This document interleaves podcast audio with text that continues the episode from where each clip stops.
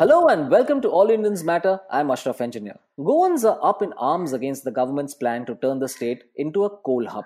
The infrastructure push that it requires, say residents, will destroy the Bhagwan Mahavir National Park, damage the state's waterways, impact fishermen's livelihoods, and displace several local families.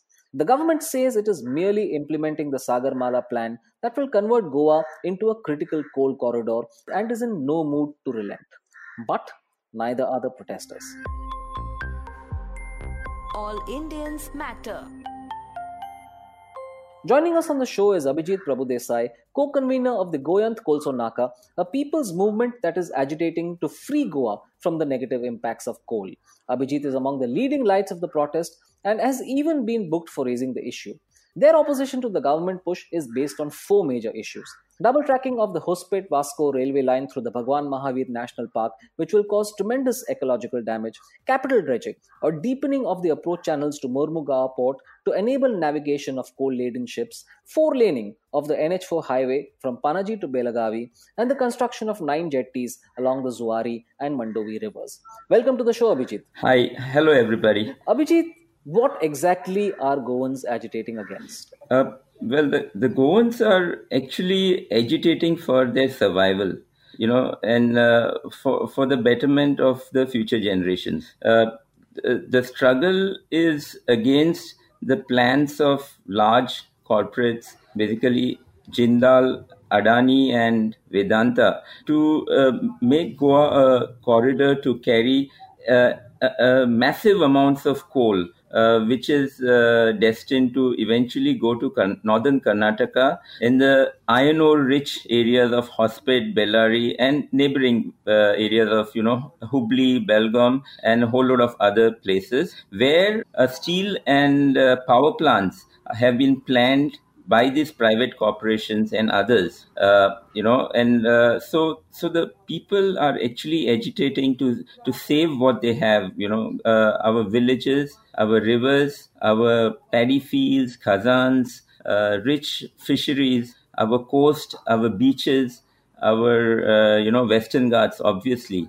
And and you know the the entire way of life of goans. Uh, also obviously it's about our health because coal is uh, coal is a toxic toxic substance. The coal dust uh, creates huge amounts of pollution as we are already witnessing in vasco city where 12 million tons of coal is already being transported through through Vasco and a number of other villages through which the railway tracks go. So so we are we have already experienced the impact of this small amount of coal that's already going through, relatively small, because the planned Sagarmala program shows very clearly are to transport 137 million tons of coal through our tiny Goa, which means that the entire state is going to become like a coal hub. And you know that means that there is all all other economic activities whether it's our agriculture fisheries tourism uh, it's all going to collapse. It's all going to die out. And uh, so are the people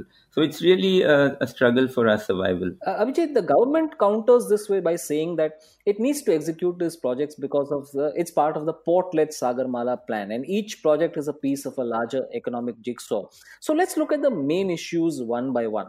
So first of all, the double tracking of the railway line. So what are the problems with that?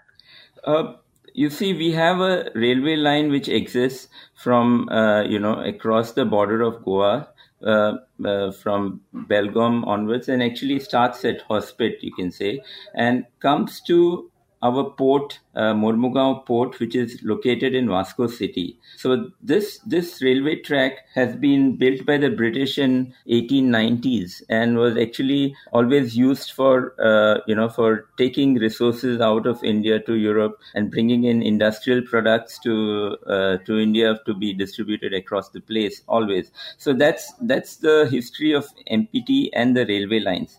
The, these this single track actually runs through the steepest terrain in the country, steeper than any other uh, track in, in the country. And, uh, you know, it goes through uh, the, the best tiger uh, habitat also in the world, I would say. Because you must remember the Mollem National Park through which the railway tracks go is also a part of, uh, is contiguous to, and therefore uh, a part of the uh, Kali Tiger Reserve in Karnataka, and together all of these uh, protected areas uh, have a, provide a habitat of 2,200 square kilometers for the tiger, and it's probably the last place where you'll ever see the tiger and and therefore this this project uh, of doubling the railway tracks is is completely contrary to all all our principles to to uh, to economic and environmental well-being of Goa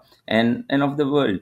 But uh, you know, in addition, the single track that we have at the moment can carry 15 uh, rakes. It means 15 trains uh, in a day, back and forth. At the moment, out of the 15, almost 10 or 11 are used by the for coal transportation.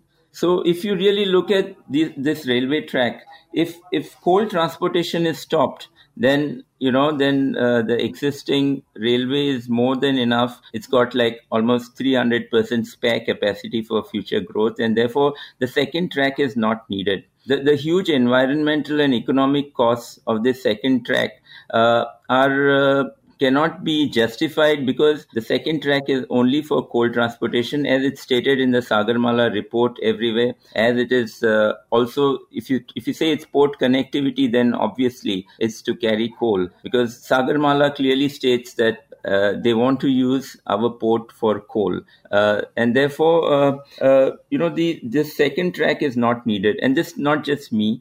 Ordinary people in the villages can very easily uh, come to uh, you know come to the conclusion they have the clarity that this existing track they see every day more than 7 out of 10 trains are coal trains and how much damage they do how much pollution they cause this is experienced by the people and uh, when they see the plans to lay a second track they know very well it's only for coal and therefore you know it's something to be stopped Right. How many trees do you think uh, Goa will lose because of the doubling?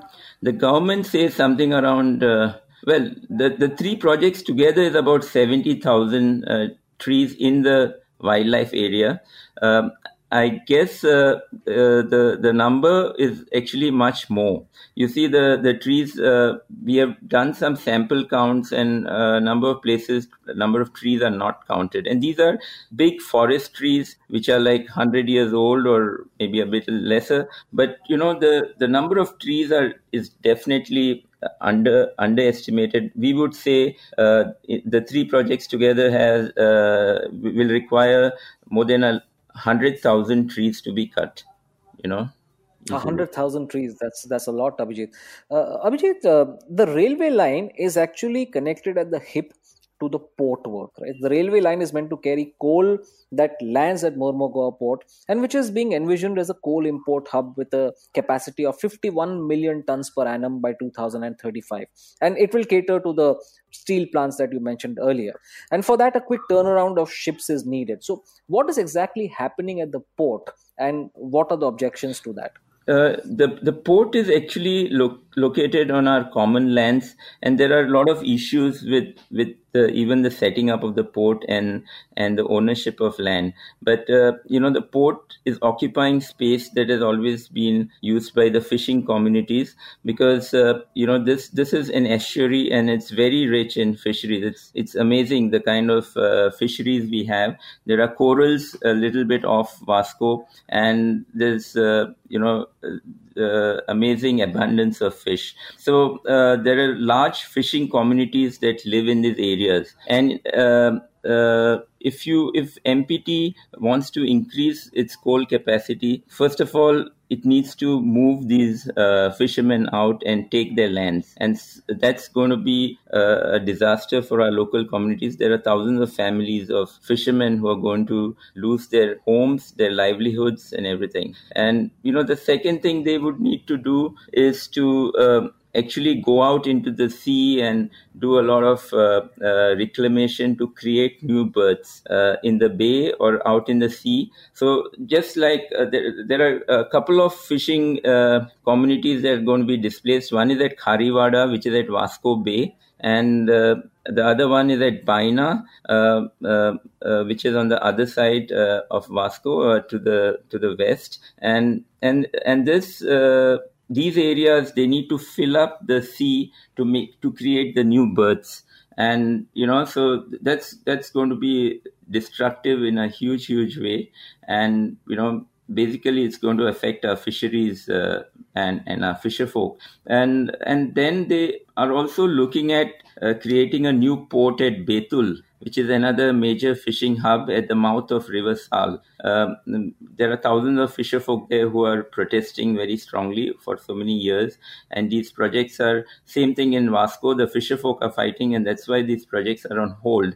They were supposed to actually start these port expansion uh, projects, including you know the capital dredging project in 2016. But but the but the but the people have fought back and have stalled the projects. And and if you see, uh, as per the Sagarmala plans, by now the coal transportation through Vasco and MPT should have reached 25 million tons. But uh, because of people's protests and earlier small victories in installing these projects, the the quantity is still stuck at 12 million tons. You know, so right. So is is is it is the impact on the fishing community also the, the reason why the jetties on the Zuari and Mandovi rivers are being opposed? Uh, the jetties are being opposed by the people.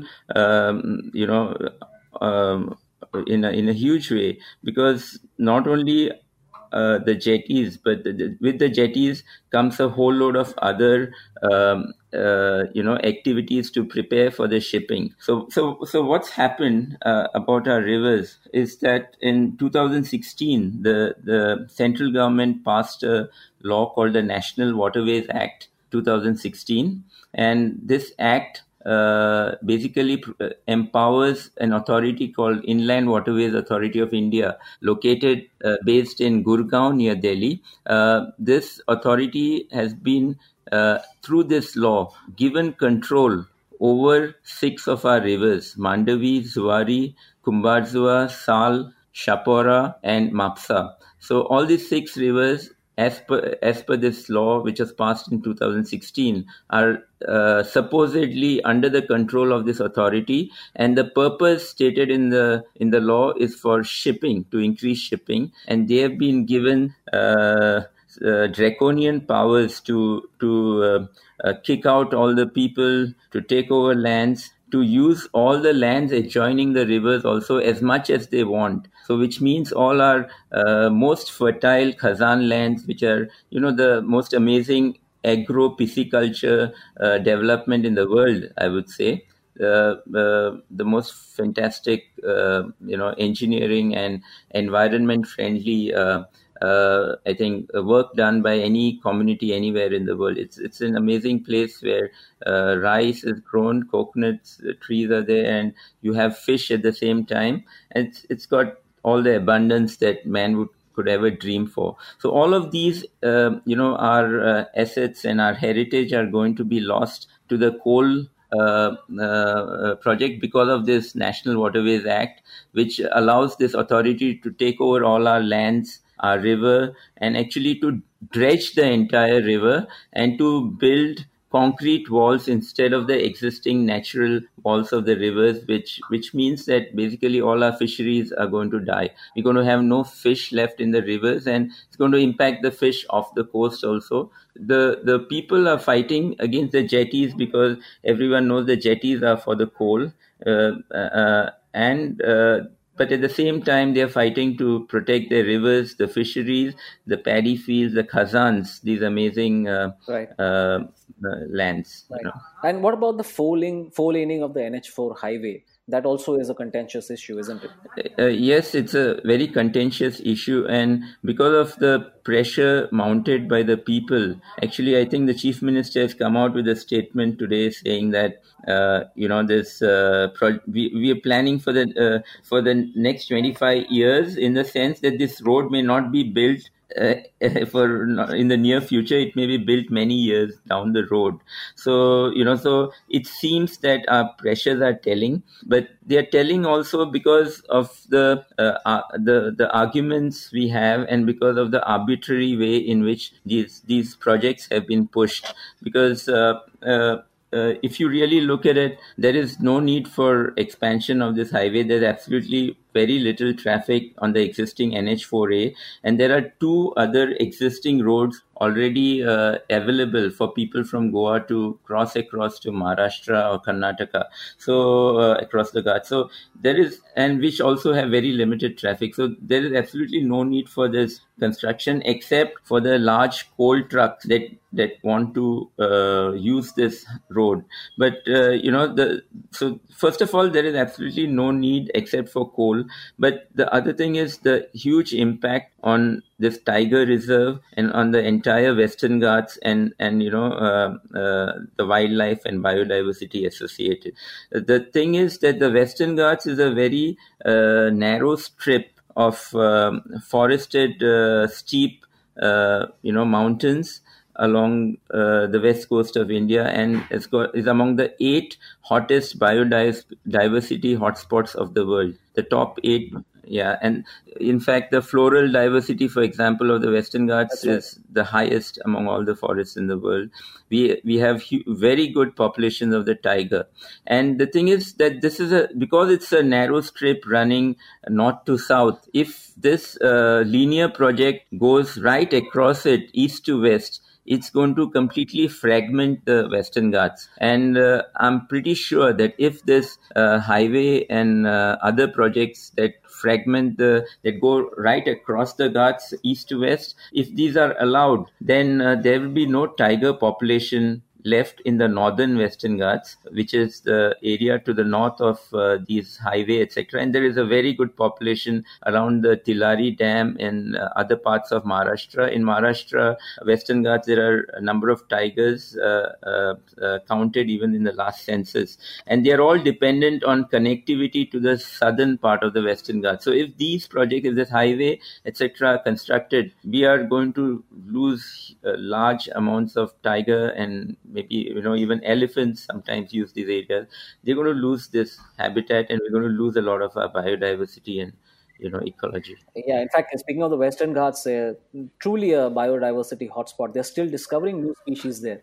Yes absolutely. Uh, in in the same area where these uh, uh, projects are planned uh, every time a biologist goes and does some um, serious research uh, they, they, they keep finding new species, new species of snakes, new species of uh, all kinds of flora and fauna, both reptiles, reptiles and, and all of that. There's, there's amazing diversity and uh, endemism in this place because these are species which are not found anywhere else on the planet and so therefore it's so so important. Absolutely Abhijit. that's a great point. In fact that brings me to my next question. I mean you've alleged that there are several Ill- irregularities in the projects. I read somewhere that you said the environment impacts assessment studies are not complete and that wildlife clearances haven't been obtained yet. The projects are going forward. Yeah. It's uh, uh, yeah it's uh, very fundamental and uh, uh, to to our arguments uh, against the double tracking. Um, uh, you know, there are a few points there that you have touched. One of them is uh, uh, the fact that they don't have clearances. So, you know, this this railway line is a linear project, and linear projects are uh, you know basically highways, railway lines, and transmission lines. And these are projects which which have got no meaning unless the entire project is completed. Uh, unlike you know a large let's say cities, etc., we can build a part of the city and not build the other part and still get on with it. But uh, that's not the case with the with the railway uh, line. You need the whole line to be constructed for it to be of any use, obviously. Now, therefore, the Forest uh, Conservation Act has been uh, interpreted by the Ministry of Environment in its 2019 guidelines uh, to say that for any linear project, unless you get all the forest clearances, um, uh, none of the work should start, even in the non-forest area so this is fundamental to our uh, uh, you know to our challenge uh, to the work that's going on because uh, the, they have no uh, forest final forest clearances in the entire length of the Western Ghats, which includes uh, Goa and Karnataka. In fact, the Karnataka Forest Department's report uh, says that they have carried out what they call DSS analysis uh, to uh, uh, to study this area through which the the second track is proposed in Karnataka, and they have now classified this area as inviolable which means that it cannot be touched. And that is the status at the moment. Also, from the wildlife perspective, the files have gone to the National Tiger Conservation Authority, uh, and uh, they are looking at these files. But uh, a, if they look at it without any bias, there's no doubt that uh, you know this this project cannot be allowed. The double tracking because it's really going to completely fragment the the tiger habitat. The area through which it goes is going to require massive destruction of steep slopes, uh, very fragile uh, higher slopes of the Western Ghats, which you know which means that the tiger is not going to be able to cross this huge dis- destroyed uh, you know lands and steep uh, walls that are going to be built. So so you know so this project cannot be allowed. And and the, the legal legal part like we said is they need to get all the permissions before they start the work. But yet they are carrying out construction work in in non-forest areas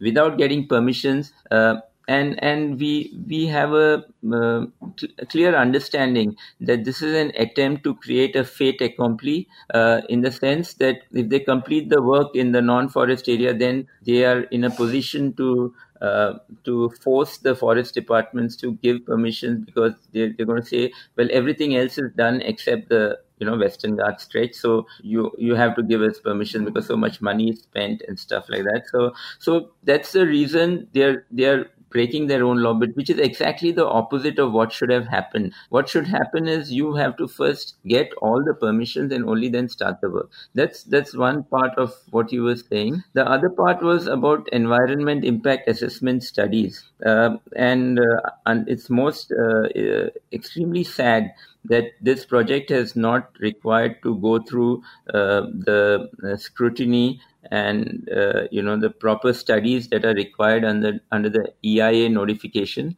Uh, in in fact, uh, you know uh, the, there should have been a full one year study carried out of the entire project and not just the one project of double tracking, but all these three projects which are happening together in the same stretch of the Western Ghats and fragmenting it into four different sections.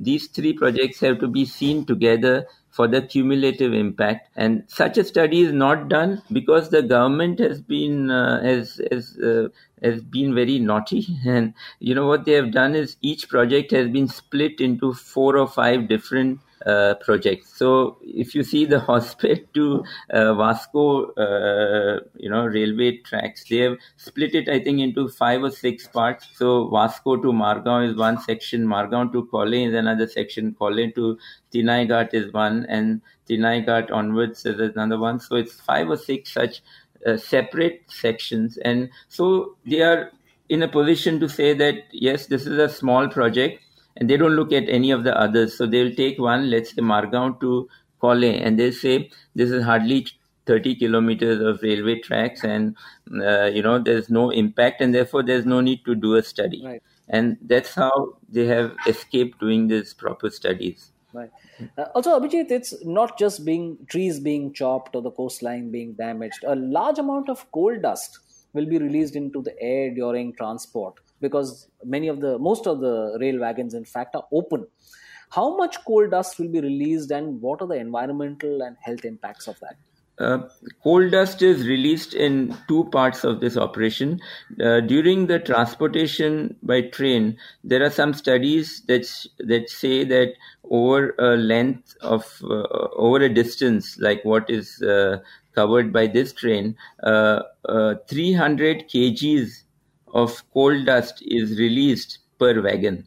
Okay, so that's uh, per wagon. So that's wagon. huge amounts of coal dust. 300 kgs of coal dust per wagon. That's the kind of amount of dust that is uh, that that is released. The the trouble is the nature of coal dust. Coal dust is extremely uh, tiny. It's uh, less than 10 micron in size, and therefore it enters into our lungs directly and uh, affects our you know uh, ability to take in oxygen. And there are nanoparticles also of coal dust that are less than 1 micron in size which actually through our lungs enter our bloodstream and end up in our organs. The worst part is that along with coal uh, in uh, you know when it's mined and from under the earth it uh, uh, along with coal, uh, there exist various toxic and poisonous uh, trace elements like lead and you know chromium, vanadium, etc. And these, unfortunately, are uh, found most on the fine dust because of the process of adsorption. And so it's stuck on the outside of the fine particles and therefore goes into our bodies and it's extremely harmful to human beings. And because of its fine size, this coal dust can travel up to 8 or 10 kilometers away and even more from where it is released, let's say by the wagons. Uh, so the impact is huge on human health, but equally on our water bodies, on our you know agriculture, because it affects the process of pollination and other things. So affects productivity. So you know it's it's uh, uh, nasty. It's something that nobody wants, and because of which uh, uh, you know the developed countries don't want coal in their backyards, and you know it's most unfortunate that that this is they're trying to impose this on the small tiny state with with such densely populated areas you know uh, and and uh, I, I don't think this is an order you know. Uh, this is a somber note to end part one on uh, Bijit. thanks so much uh, we'll take this conversation forward in part two. In the meantime please visit www.allindiansmatter.in that's a-l-l-i-n-d-i-a-n-s-m-a-t-t-e-r dot in for more columns videos and audio podcasts you can follow me on Twitter at Ashraf Engineer, that's A S H R A F E N G I N E R, and All Indians Count, that's A L L I N D I A N S C O U N T. Search for the All Indians Matter page on Facebook. On Instagram, the handle is All Indians Matter. Catch you again soon.